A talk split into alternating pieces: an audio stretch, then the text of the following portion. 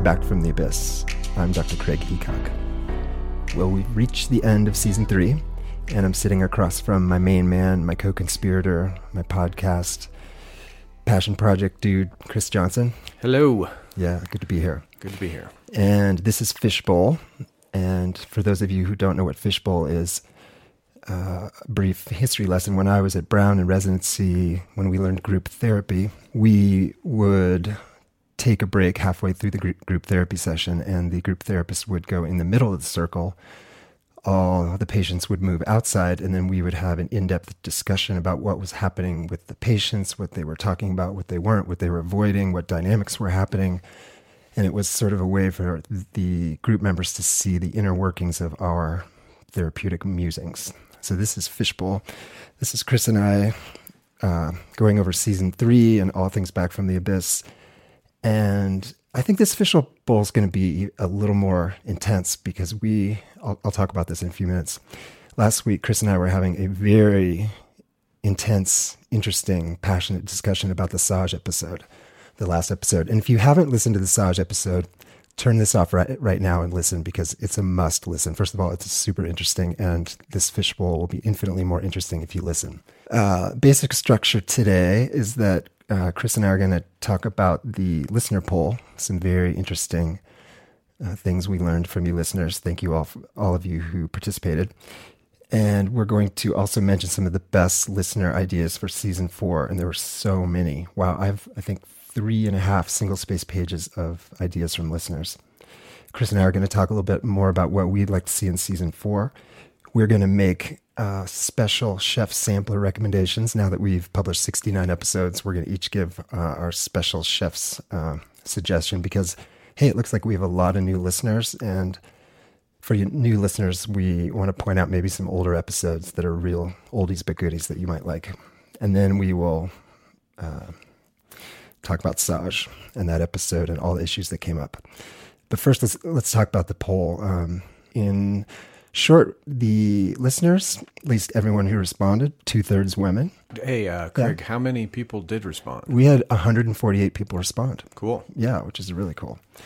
And so, of the 148 people who responded, two thirds are women. 30% are in our age group, 50 59. Yeah. The next most popular age group was uh, 40 to 49 most popular occupation, almost 15% of listeners are master's level therapists. We had uh, people from almost every state answer. The, the most common, uh, the most responses came from Colorado, with California in second. 22 countries, we had people respond. How did people find back from the abyss? Most people, the most common one was they heard me on another podcast. So I hope that was on one of the podcasts where I sounded uh, reasonable and um, coherent. Not like one of the early ones, like three years ago, where I was so nervous I sounded like I was on meth. Yeah. Um, you should be on more podcasts. I should be on more podcasts. Uh, and then, oh, this was really interesting in or in response to w- what uh, describes why you best listen to Back from the Abyss. The most common response, sixty-one percent, I have or have had my own mental health issues. And then the second most popular was 51% of you said, I'm interested in psychedelics. And I'm not going to go through all these, but there were 136 responses to what do you get from listening to Back from the Abyss? And these were so kind and awesome. And people said really beautiful things about the music and the structure and the editing and the subjects and the openness and the vulnerability. And um, this is such this is such a really a thank you card. And I look at this list sometimes and it makes me so happy. Yeah. yeah. I, I just have to say, it's incredibly rewarding to, to get this kind of feedback. Mm-hmm. Yeah. All but one of you love Chris's music. And one person said, said, the music is harsh. you know, or, yeah, early on, it, I suppose it depends on what episode you listen to. Yeah, I think it, in season one. But this is fun. Um, I was Venmoing Chris the other day, and I sent him some money, and the reason was for harsh music. Yeah, yeah, yeah. Uh, and then um, this was really, gosh, this was almost as heartwarming as anything that people said what is your favorite Back from the Abyss episode? So we put out almost 70 episodes, and I think 46 of them got mentioned as a favorite. And that was so amazing. And um, even I think four of you put Fishbowl as one of your favorites. Yay. Yay. I like the fishbowl episodes. I know I like the fishbowl. So, and hopefully this will be the best fishbowl yet. So that was really interesting. Um, and then another issue that brought up was a lot of people love the psychedelic episodes. Those were probably some of the most mentioned. Um, but some of the least listened to, least downloaded episodes are my um, mini episodes where I just pontificate on something. And those actually got some love too and I got emails about that. So I was really happy to see that we're doing different kinds of things, and some listeners are responding to each type. Yeah, I, that's good. I think that's good. Mm-hmm. As a generalist, I appreciate that. Yeah, but something deep was revealed, Chris. Well, you didn't mention the gender. What was the what? What was the most popular gender? It's two thirds women. Two thirds yeah. women. So, so let me just get this straight. Mm-hmm. The age was fifty to fifty nine. That was the most common age group, yes. Um, the most common gender was female. Mm-hmm. The most common or place where people are is Colorado. Mm-hmm. And um, occupation, master's level therapist, maybe? Yes, yes, almost 15% of listeners. So, Craig, we thought we were going to go out and do our own little project for the good of the world, but really it sounds like we're doing it for our wives. Oh. As they are in that exact demographic, aren't they? That would be true. Rachel, your wife, Elizabeth, my wife, are 50 to 59 women in Colorado, master's level therapists. So, really, this is like, and this is our unconscious acting. All these hundreds and hundreds of hours was not actually to put something beautiful out into the world, it was to try to reach out to our spouses. What do you know? I don't know if it's working. I don't. I I don't know if it's working either. I hope it is. I don't know because my wife has said I think you're having an affair with the podcast, but now I should say no. ha- I'm actually having an affair with you through the podcast. This oh, is, there you go. This is an act of love, and we have data to back it up. oh man, that's great.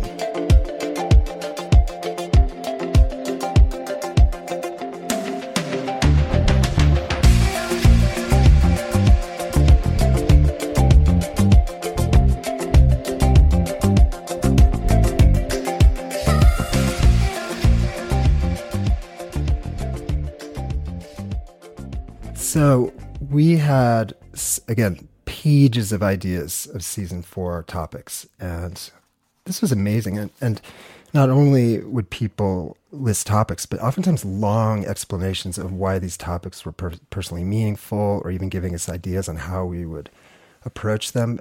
Uh, thank you, all the all you who put that. But Chris, why don't you start? What were some of your favorite uh, listener ideas for season four? Well, I'm going to admit right off the bat that I picked topics based on producing the show, what would be good for the show in terms of topics that are current and important in the in the time and place that we are, and also because they're of interest personally to me. So I'll I'll just put that up there. Um, I thought that something on abortion would be interesting um, and timely. I thought that the suggestion of talking about misdiagnosis and commonly seen, seen mistakes would be um, interesting for especially the professional uh, therapists that listen. Autism is a topic that I'm interested in. Schizophrenia deep dive especially as it relates to adult onset and family issues and how to get treatment for older uh, folks. Anxiety has been one that um, I've been interested in for a while. Grief, I think, is a pretty universal topic. And I really like the idea of talking about MDMA um, in couples work. Mm, I like that too. Is that it?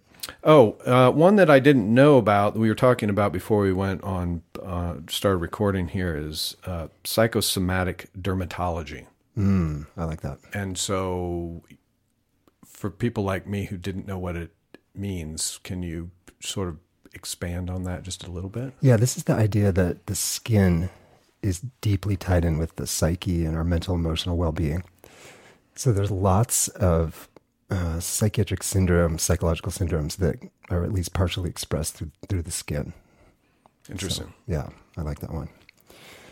Um, some of my favorites. Um, well, at the top of the list, I wrote four that I want to do. I'll just say those. Uh, I want to do a mini episode deep dive on the nosology of suicidality, which is sort of sort of like I did an episode how to think about depression, how to think about anxiety. I'm going to do one on how to think about suicidality, which actually may sound sort of grim and dark, but it actually I think is very interesting when you parse out all the different sort of strands that go into that kind of hopelessness. Um, I'm also deeply interested in who develops PTSD and who doesn't. I'm going to do a mini episode on that. And then we've been getting lots of people who want me to talk more about ADD, ADHD, both differential diagnosis, you know, how to differentiate, differentiate from anxiety and sleep issues, and also just treatment because uh, there's a lot of important issues around treatment. So those are things we're going to do. Um, you know, there were a lot of requests for psychedelic topics, and you and I have talked a lot about this, Chris. That yeah. you know, the most popular episodes are psychedelic episodes. I'd say the majority of people who reach out to me to do stories want to do psychedelic stuff. I'm deeply interested in psychedelic stuff.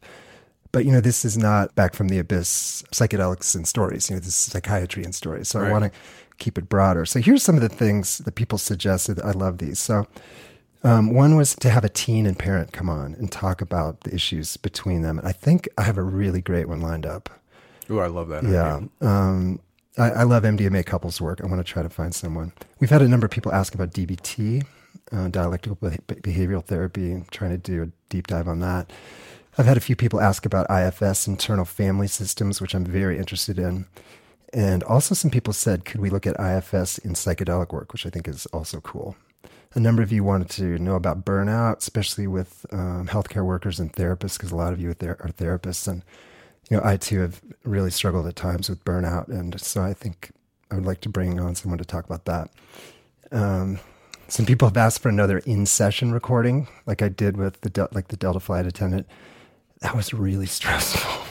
that was really. I maybe I'll do one. Um, I'm gonna have to do. Uh, yeah, some real kind of Zen meditation if I'm going to do that again. Um, this shouldn't bring you more stress. No, I don't. Yeah, right. Oh, I really want to do an episode on when a loved one re- refuses treatment. A few people have asked about that. Yeah, I like that one. Yeah, too. and I like like you, Chris. I really like the schizophrenia deep dive, um, misdiagnosis. This is a good one too. Someone suggested uh, look at Im- looking at imposter syndrome and mental illness. So many people feel undeserving of care because they're not ill enough because other people are suffering enough, and I, that is such a common phenomenon and depression and hormones. A number of people have asked me about that. So oh yeah, that's a good that's a good one. Too. Like literally, that was one fourth of the list. So there, the reality is they're all fantastic suggestions. Yeah. yeah. You know, I I again just pick the ones that I personally would like to hear you talk about or have our guests talk about. So mm-hmm. if your if your suggestion wasn't mentioned, it's not because it's a, not a good idea. It's also fun to look at the list because you and I had envisioned originally that this would just be stories. This would be like The Moth or right. This American Life meets Psychiatry. And then we started figuring out like maybe we should try some other things. So I did some of the mini episodes with just me talking, and then we started in season two having some experts on where I sit down with them, and that was fun. Yeah. So I really like that we do a little bit of everything. That we keep the stories kind of front and center. But it was fun to see these uh, listener suggestions that they encompassed kind of all the different things that we're doing. I agree.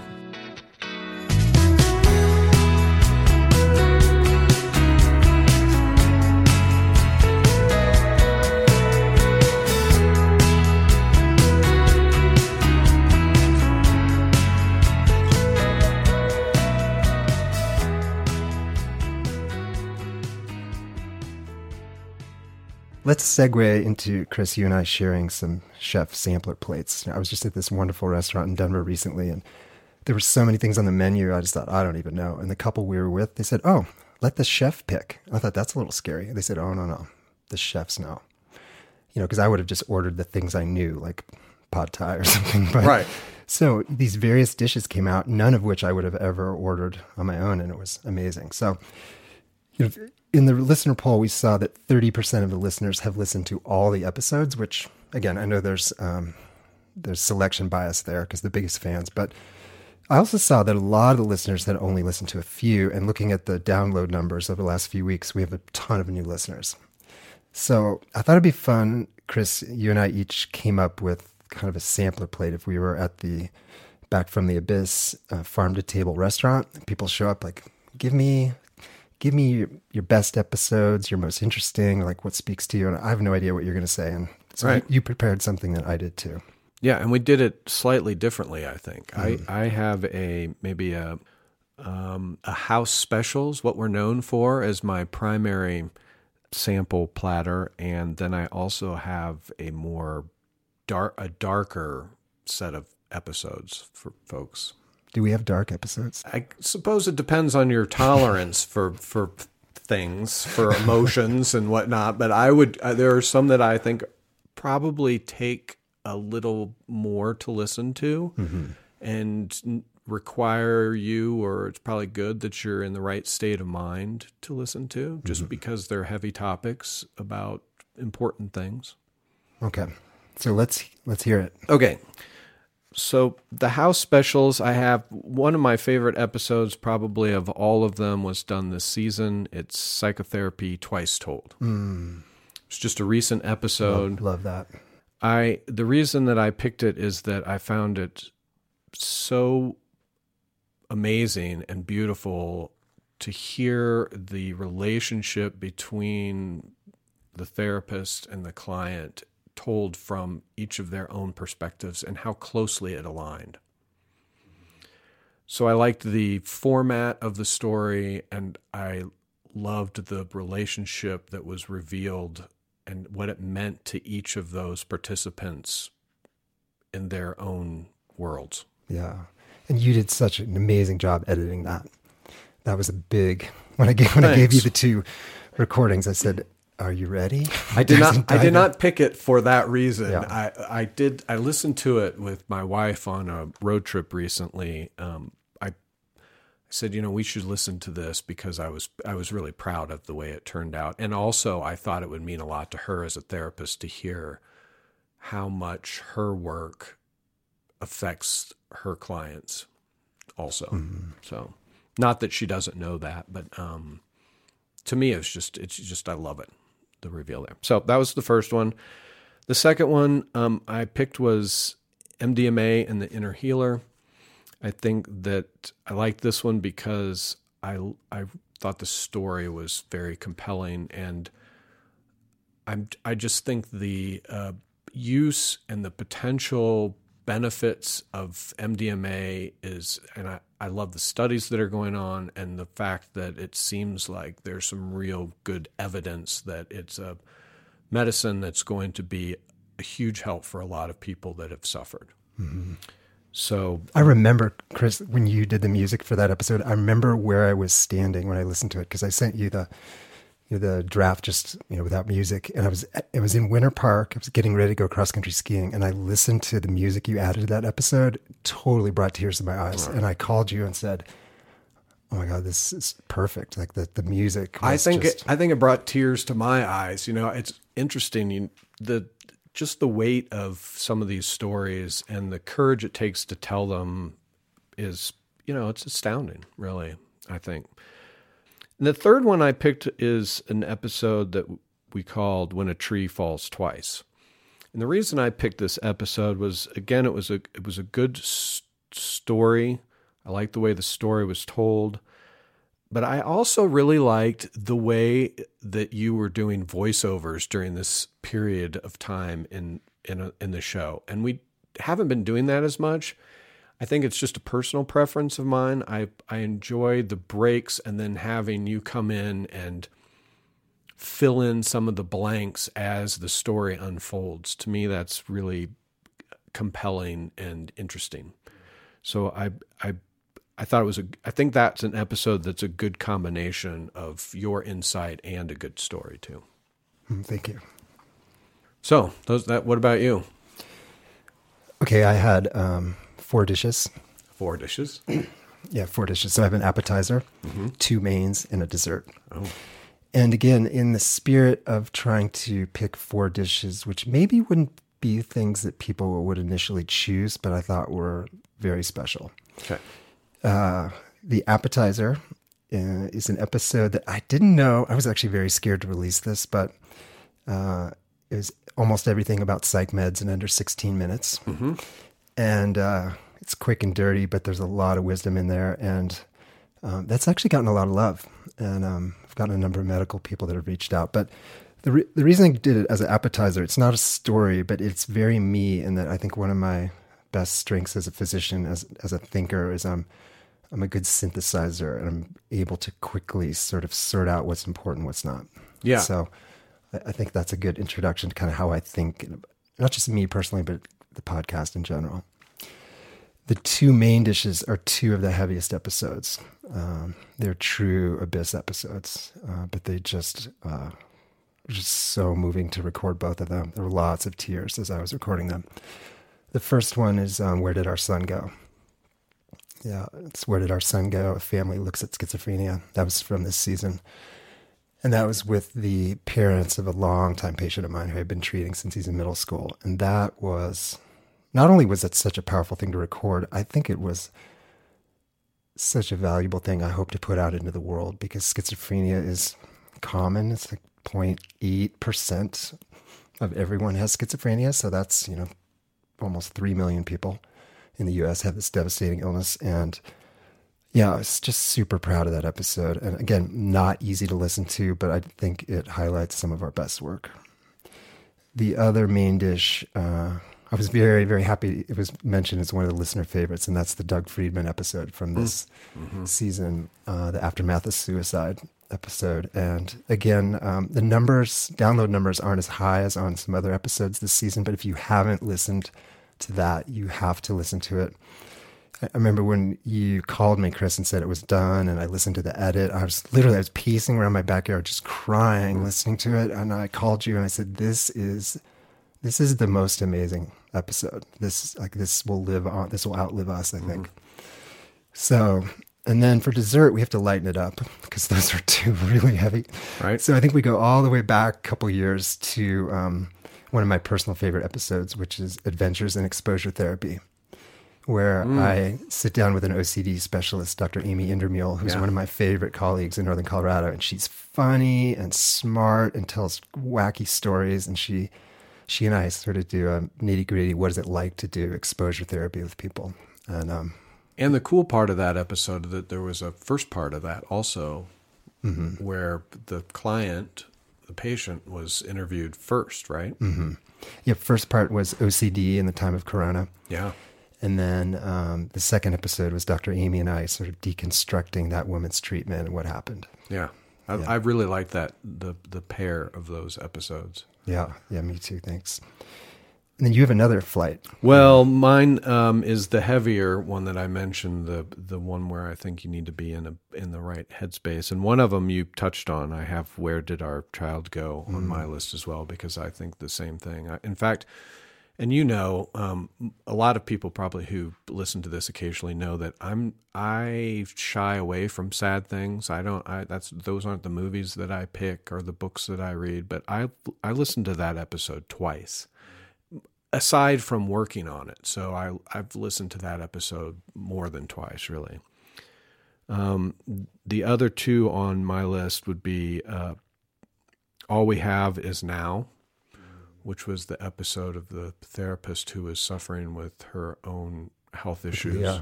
and how that played with her clients. I thought that was a fantastic and heartwarming, wrenching episode. And then I have Strawberries, our very first mm. episode on the list, because I think that maybe for some sentimental reasons, I think the story was great. I think that it shows the origin of the show. I, you know, we were still learning, so it's it's not one of my personal best in terms of the part that I play in in all of this, but I think that it illustrates. Um, it's another truly back from the abyss story. So I, I have that on my. I know. I love that episode so Yeah. much. Those are some really really great episodes. It was actually a fun exercise to go back and all the episodes and try to think about which ones. Again, not of the best ones, but like you know, if someone said, "Hey, what's this podcast that you do?" Yeah, When we've kind of talked about who are uh, you've talked about this before on the podcast, and I think the user survey speaks to it. Is that we seem to have maybe three or four primary audiences. It's it's folks who are interested in abyss stories of mental health, psychedelics as they pertain to mental health. I maintain that we have a well, we definitely have the professional uh, therapist audience. And then I maintain that there's a educator or student body out there also that uh, benefits from the podcast and listens to it with an ear towards their future work, mm, maybe. Mm-hmm. Um, is there any? Are there any episodes that you would recommend for either a student or perhaps a educator mm. that would help in in their work? Yeah, that's a great question. I mean, I've been thinking now for gosh, last two or three years. Like it just seems like we are in the age of anxiety and I, I think you and I have talked about this. When I think back about being in high school and college in the 80s, I don't remember anyone having anxiety. I mean, I'm sure it was around, but I, knew people with eating disorders, but eh, I don't, anxiety, and there's a lot of reasons why. I think we, we are in the age of anxiety, and so many adolescents I see, and college kids, and young adults, and parents, and teachers. But I really think, particularly young people, it's just awful. It's an epidemic. And I do think one episode that we've done at least is really relevant, and that's how to think about anxiety mm-hmm. from season one. And what I tried to do in that is just to put anxiety into a an easy to understand kind of metaphoric context and then give some basic strategies about how to address it. So if you haven't listened to that, uh, you know, whether you're a young person or a teacher or maybe a parent, who has a kid with significant anxiety, you should listen to it and maybe pass it on. Great.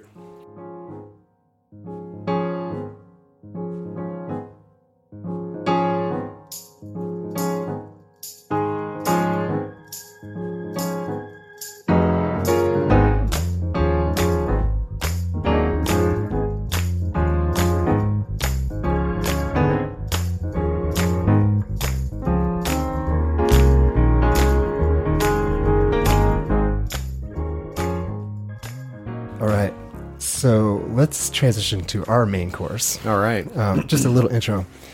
I think I've alluded to this in the last two fish bowls, but I think one of the things that makes this podcast so special is, you know, it is a partnership. I mean, it's it's my baby, and that I'm the psychiatrist, and that I find the guests, and I am driving the boat. But it's very important to know that my co-pilot Chris is an integral part of things. Is opinionated. is very opinionated because I think uh, it's very tempting if you're running something, a company or a restaurant or podcast, it's very tempting to have someone who's working with you sort of validate you and shine upon you and and just sort of blow happy smoke your way and more puppies and rainbows and and that's not what I need. And so from the very beginning, Chris, I've totally appreciated how incredibly, and sometimes we'll say brutally honest. And I've asked for it. Like you've, to your credit, you'll often say, and this has been true now all these three seasons. Do you want to know what I think? Do you do you want really want to know? I say yes, I want to know it all. So I really appreciate your honesty because so many of these episodes, both before and after, you and I have really long discussions, and I and I wanted to do our fishbowl today on the Saj episode again that we just reached uh, that we just released. Mm-hmm. And again, stop right now if you haven't listened to the psychosomatic therapy episode with Saj. One, because it's very interesting, and two, because this following discussion will be much more interesting. But anyway, the, the, context for this a week ago after it released, you and I were on the phone, right? And you said, "Hey, I, I um I got a lot of questions and thoughts on this last episode," and you started mentioning all sorts of really good questions and ponderings and musings. And I said, "Stop." Stop. I said, go, go to your computer, write those down. Let's do fishbowl on this because, you know, in a lot of ways, this is such a perfect example of what I think you and I do before and after these episodes. Is there's all all the work that we do producing them, but then we have a lot of back and forth of what about this and this, and you're, you're often, you know, very, uh, very accurately, sometimes painfully pointing out things that maybe I don't want to hear, but they're almost always right on. I would say, first of all, I I couldn't do that to just anybody. I've gotten in trouble in previous points in my life for being brutally honest. It's a it's a quality that has its pros and cons, and I appreciate you letting me voice my concerns. I will say that I think to to your credit, the things that I see or hear are because I'm not as close to the subject matter. And I think I can listen in a way that it doesn't really make sense for you to be listening. So mm-hmm. Um, I'll just say, you know, I I think that a lot of the things, and also it's because we both are love stories and podcasts, and we're trying to go from being amateur podcasters to better podcasters. Mm-hmm we're storytellers. So I think a lot of the discussions that we have are around are we have we been honest with the story? Are we editing in a way that makes sense? Are we leaving things out? Are we you know being as I don't know, fair. Mm-hmm. Well, maybe fair is not the right word. Um, complete. Mm-hmm. You know, sometimes I think that we have to make decisions in order to take a, what's probably well, I know for a fact, is a long, complex story that often occurs over many months and probably years and condense it down to under an hour. And that's difficult probably for the pros also. So. Mm-hmm. Okay. So why don't we launch into the psychosomatic therapy episode? Okay. Again, again, a little pre-context. We talked a lot about it in the making of it beforehand. And then this was all discussion that started happening after. And we do this with a lot of episodes too. We what did we learn from it? What should we have done? Could we have done it better? Or oftentimes, I think you know you have the beginner's mind. You, you don't work in mental health, so you'll right. before and after you come up with lots of questions of things I would wouldn't have necessarily thought of because you know I'm so deep in it. Well, we did start this. This conversation did start before it was published because I, what I think. Do, should we just jump right in? Should yeah, I, let's just jump let's, right in. Okay. Yeah. So I, um, the way that we typically work if anyone's interested, is you'll do your interviews, um, which are a huge amount of work on their own that take hours and weeks to prepare and then record, and then send me raw audio. And I turn it around and you make some edits and I make the cuts and we go through that a couple times. And then when the story gets to a certain point, I usually divide it up and put in some breaks in th- in this case, I had gotten the audio that you and Saj did, and as I do these days, is I put on my headphones and listen to the whole thing when I'm on a dog walk, so that I can just get an impression of the story right away. And in this story, I was I I remember I came back. I got home from the walk. I probably had 15 minutes left of the episode. And I called because I found it fascinating, just incredibly interesting and powerful, and just like I was getting a glimpse that that I would never get in any other way. But I said, okay, I have two questions for you, and they were. Did Natasha have and or Saj have prior knowledge to the trauma or the attack that was being discussed or was it revealed, being revealed in real time? Was the first question. And the second question was, and I've said that now I haven't listened to the last 15 minutes, but did it help? Did Natasha, was she healed or find solace in the, uh, experience any relief in, in that because of the process that she and Saj went through? And you said, I don't know. I can follow up on those questions. Those are good questions, as you often do, which is fantastic. I'll ask a question, and it's never like that doesn't matter. You you always are attentive to my questions. So I thought, okay, great. This is going to be good. But I also thought, and this is where sort of this whole our discussion started to develop was why didn't you think about those things during your time recording with Saj? Mm-hmm. To me, that was like, that's what just jumped out. Now, I think that that's just how we listen to things differently. Is and, and so you said you check, and you did check. And then before long, you got back to me with the answers to the questions, which you explain in the conclusion of the podcast. But as it turns out, there was no attack specifically.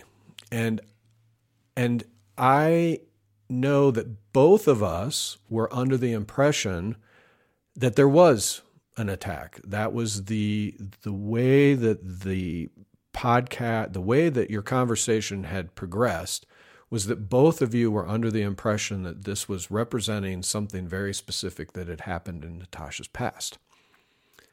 And when it was revealed that it there wasn't, to me, I felt that we were misleading potentially the audience because that that was omitted, that that fact was omitted.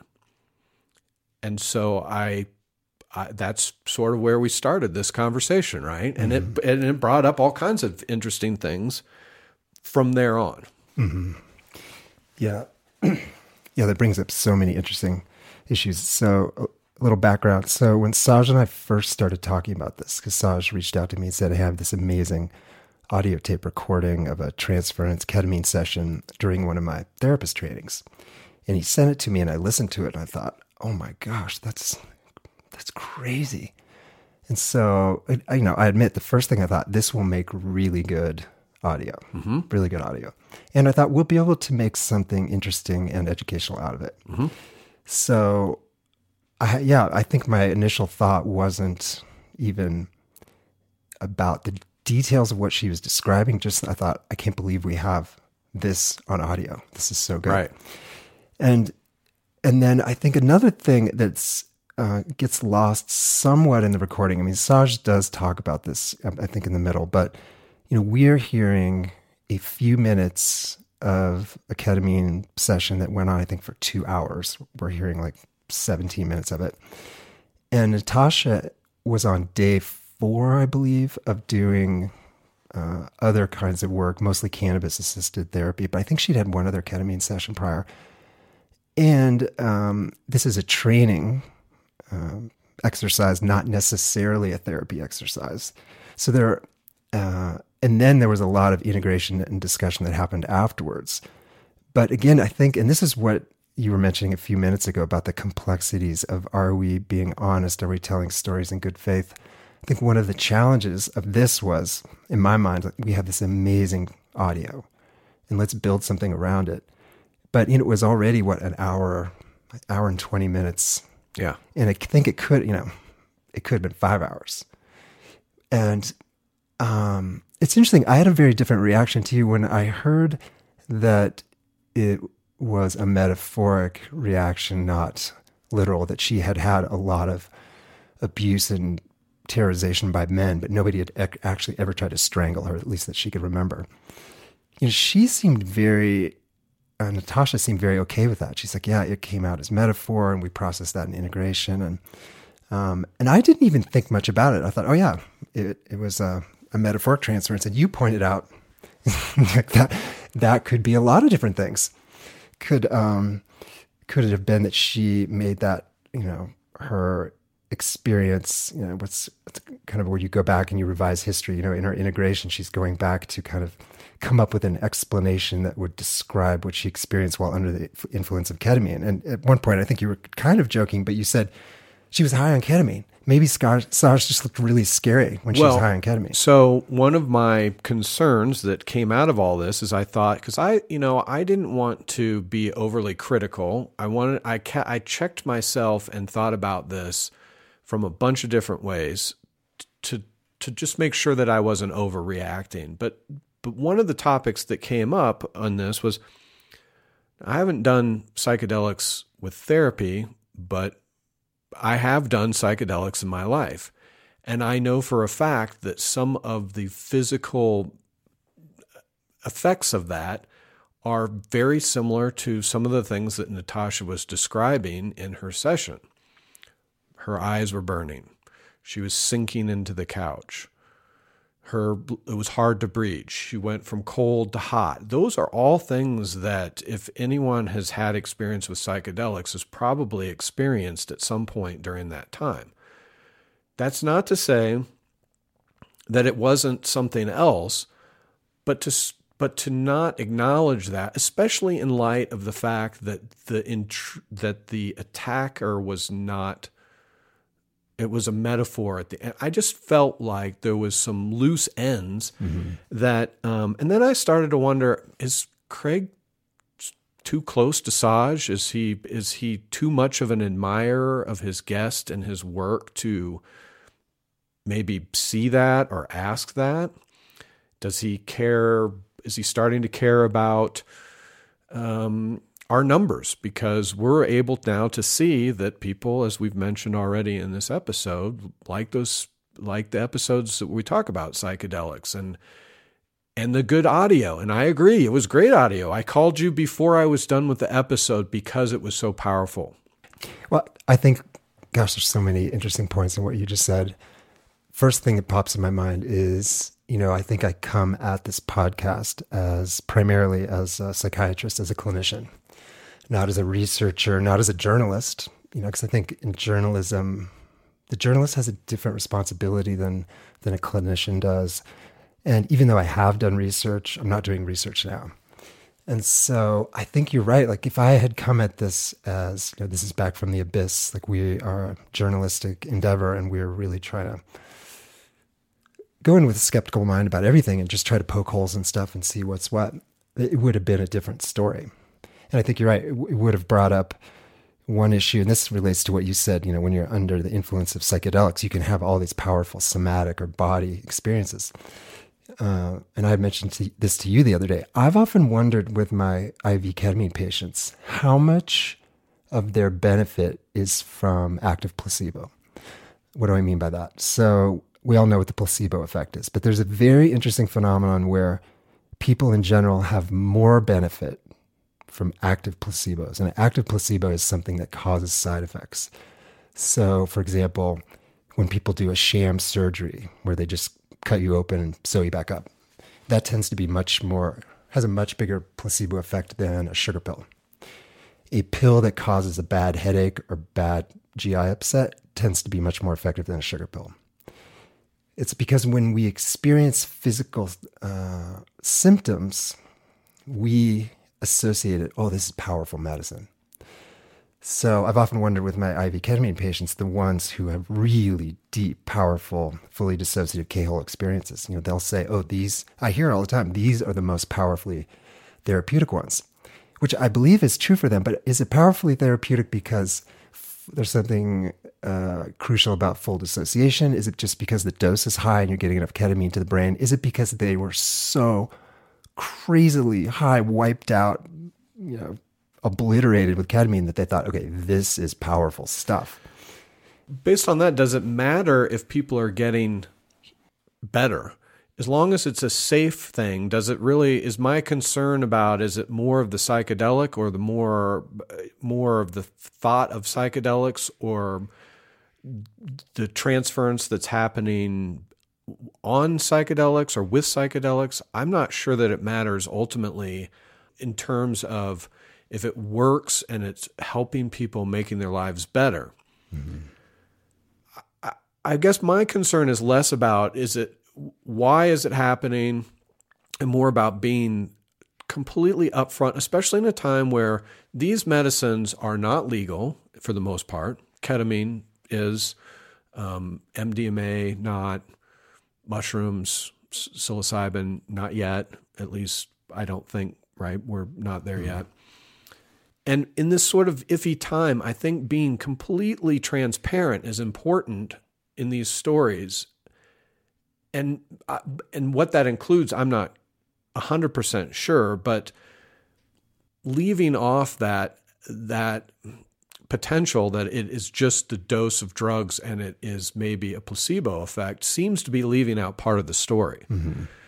And you're right, we're not journalists. And this is different than any story. You know, the more I thought about this too, is that this just isn't a story. You guys, to me, it almost sounded like you guys were doing science. like this was an experiment. And I know it was training. I don't know where the line is between training and, you know, experimenting. I don't know if results are documented. I don't know how they're quantified or if they're qualified for future use. I mean, there's a lot of this that just seemed, and maybe it's the ultimately it comes down to the length of the podcast and that we didn't have time to do everything. Mm-hmm. Yeah, I think, gosh, there's so much in that. Um, you know, is, you know, are we doing science? I'm back from the abyss. Are we documenting science? Was, is Saj doing science? I think a lot of clinicians are furthering clinical knowledge and furthering science.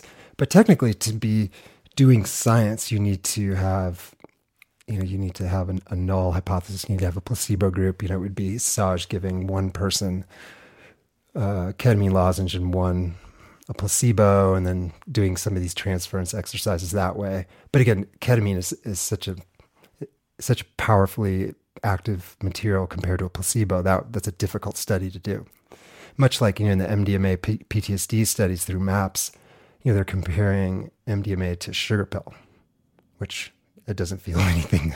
You know, right. there were some people that said maybe what MAPS should have done is compare MDMA like with Adderall, because Adderall has, hmm. has a bit kind of a speedy. It's a very active, right, and so then people maybe wouldn't necessarily know whether they got MDMA if they got a little Adderall, whereas. Uh, yeah, it, it, it argues the you know the difficulty of doing placebo controlled trials with powerful psychedelics. But you know, I think that would be interesting. Like if we could make that last episode again, should we have gone back and said, you know, the the transference that's coming out with Natasha is that simply a ketamine intoxication effect? Is it, as Saj argued, um, the sort of un uh, uncovering of primary consciousness and you know uh, uh, and thus reality mm-hmm. uh, and also i would say that because the end was glossed over i think a little bit in my in my opinion we didn't you, i think that there could have been very interesting conversation with you and saj that talked about well is the fact that there wasn't really a, an attacker or perpetrator does it matter we thought that there was. It sure sounded like it, but does do these things manifest themselves in a way that it doesn't really matter? And that's that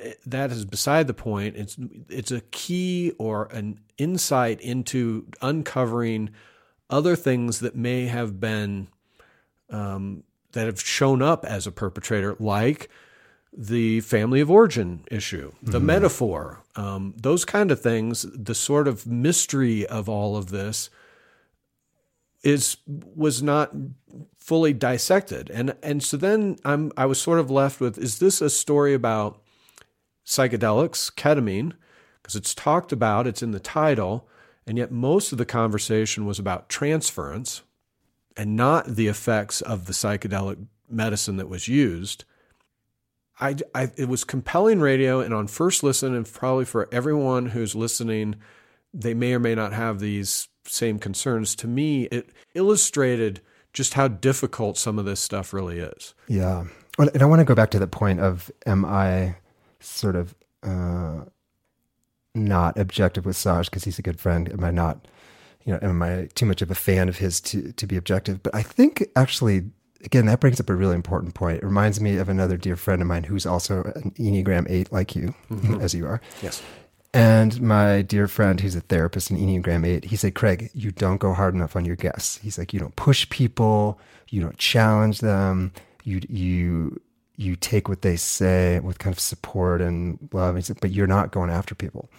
And I said, You're right, because I'm not a journalist and because pretty much everyone who's come on this podcast, like, I am not objective about them. Like, let's just go back to Strawberries, episode one. You know, Elizabeth, I've worked with her for so long. I love her.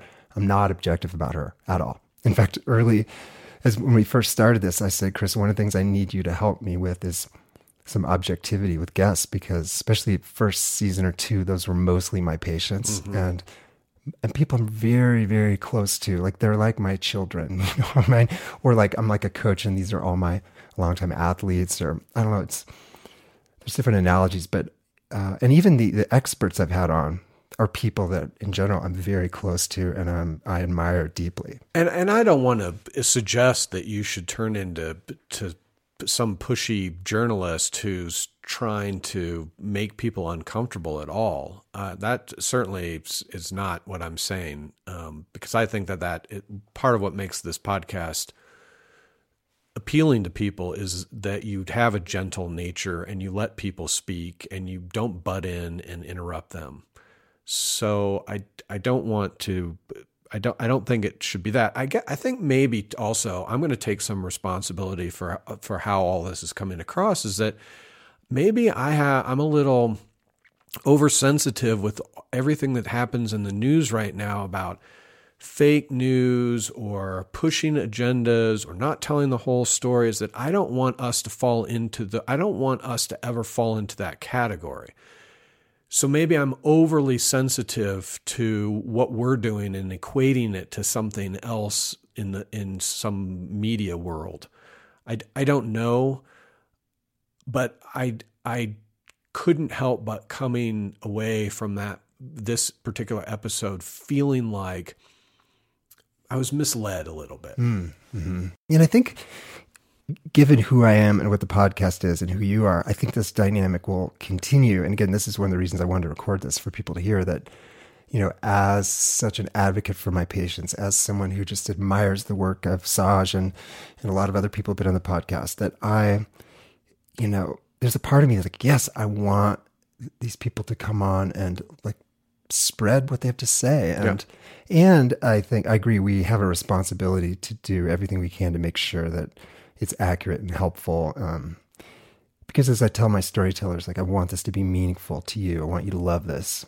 But you know, I also want it to be, you know, accurate and helpful. And you know, this podcast has turned out into a educational resource. I thought it was going to be more of like a heart resource, inspirational resource, but it's it's turning into an educational resource, which I think gives us more responsibility about what we say. And I guess what I, I would try to reassure listeners is that at my core, even though I'm very optimistic, I'm also skeptical. Like I default towards, hmm. And I think part of that's my medical training. I mean, you definitely learn in med school and residency to be deeply skeptical of all claims until proven true.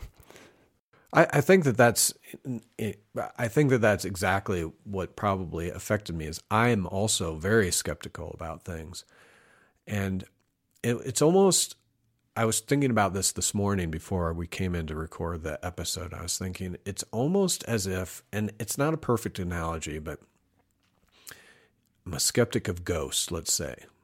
And I'm somewhere with two experts that have been researching ghosts for a long time, and I admire their work and respect them.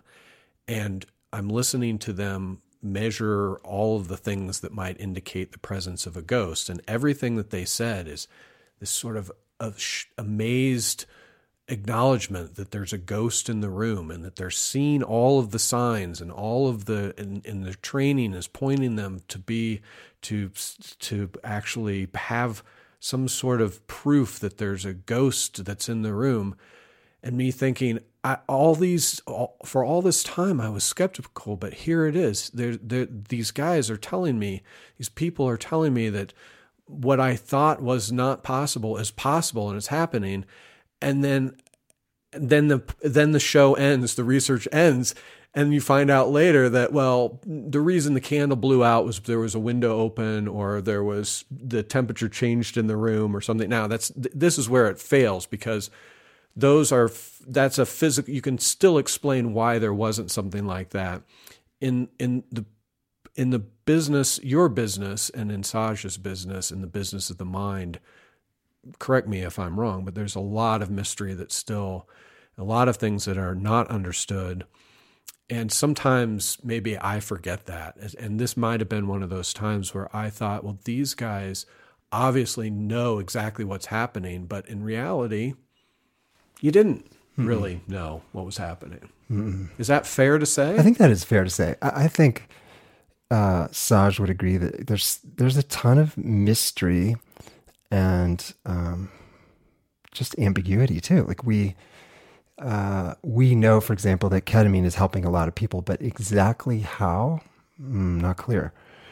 In ketamine assisted psychotherapy, the insights that are developing, how much of those are because of the molecule itself or be, and or because of the fact that ketamine really alters you physically, spiritually, mentally, and that people think, whoa, I'm really ready to make some change here because I'm feeling Right. really loaded on this. Yeah.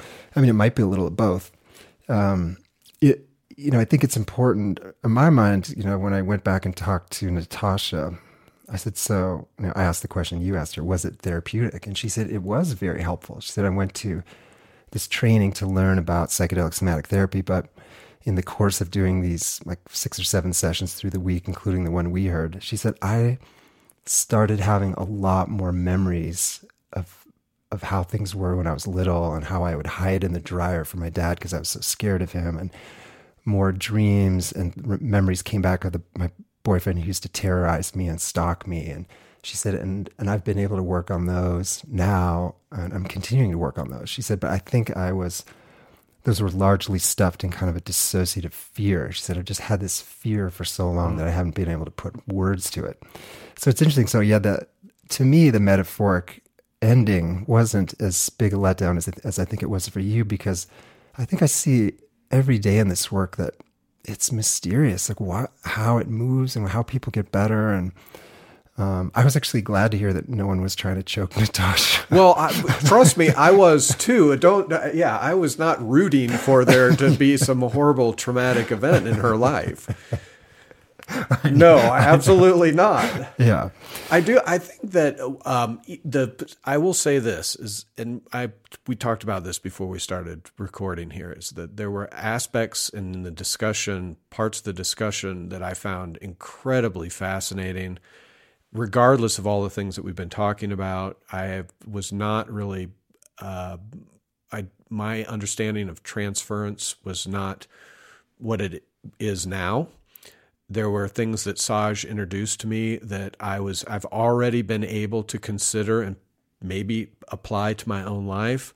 I love the um, the the concept of this pre- prediction error and how healthy it can be and um, what it means for somebody who is set in a in a negative way of thinking to have that to, to be able to break out of that and make their lives better. So there are little gems in the episodes that I take and think about and come back to very often. So, mm-hmm. and again, I, I love this process, Chris, because it's one of the things that makes the podcast so interesting and meaningful. You know, so many podcasts are 27 or 28 minutes, and at minute 26, they ask three books, and at minute four, they ask, Where did you grow up? And they're so formulaic. And and you can tell they're just dialing it in, even right. if, even if they have great guests and interesting hosts. Like so many podcasts are so formulaic, and I think we are not at all.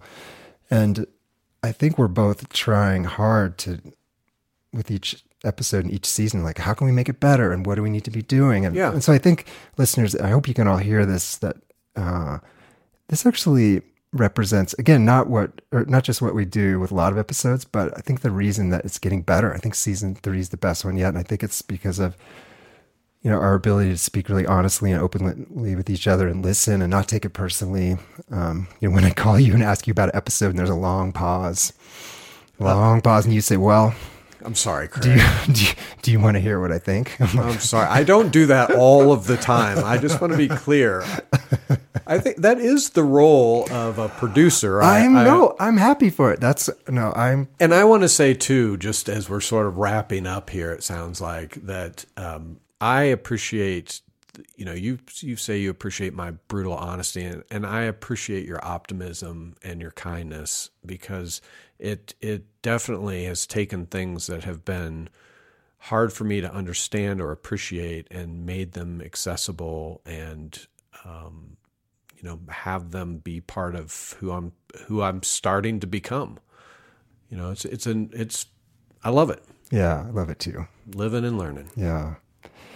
So this summer I'm going to be recording a bunch more episodes. We're going to be on hiatus until the fall, but we have some really good stuff coming up. I'm going to be speaking twice in Denver this summer. July 8th at the International OCD Foundation Conference. July 8th, I'm speaking on a panel about the intersection of autistic spectrum disorder and OCD. And I'll be on that panel with one of my patients and her sister. That should be really fun.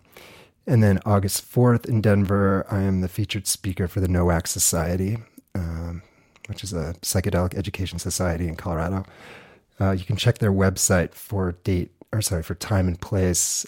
I'm not sure what I'm going to talk about yet. I have some cool ideas, but check it out on NOAC this summer.